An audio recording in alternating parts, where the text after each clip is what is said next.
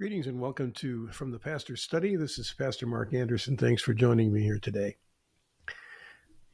I knew a psychiatrist uh, many years ago who talked about how difficult it was, of course, to get people to open up, open up about themselves, look at themselves honestly. He went on to say it's not because uh, people necessarily don't want to be honest with themselves, but it's very, very difficult to look inward and you and I know that. Uh, it's a daunting possibility, pro- prospect. Where do you even start? Some versions of Christianity tell us that the method for knowing whether or not our faith is real is to look inwardly at ourselves.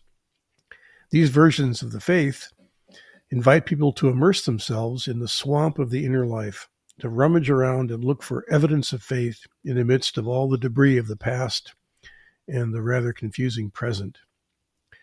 This seems to me to be a pretty good formula for therapy, but it's a very bad formula for Christianity. The beauty of the gospel is that it turns us away from the self examination project and shifts our focus onto Christ and his benefits. This is why we Lutherans, at least the ones who know better, rely upon the external gospel given to us from outside of us in word and sacrament, the word of the promise. There were plenty of Sundays when I was serving as a pastor when I would take myself to church on a Sunday morning, often, or at least occasionally, disappointed in myself.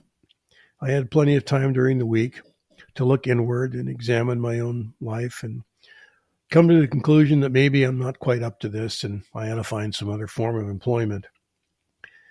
Then Sunday comes around, and I was able to return to that external word of the promise of baptism confess all the uncertainty, and get it off my back.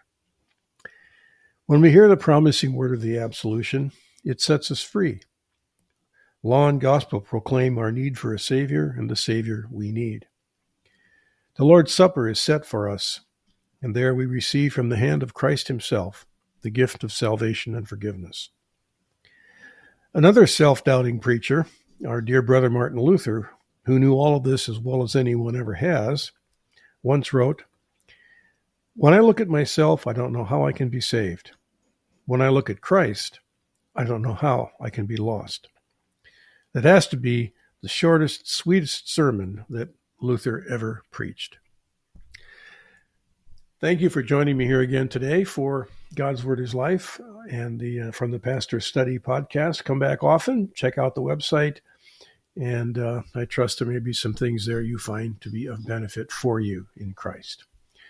Grace to you, and uh, come back again often.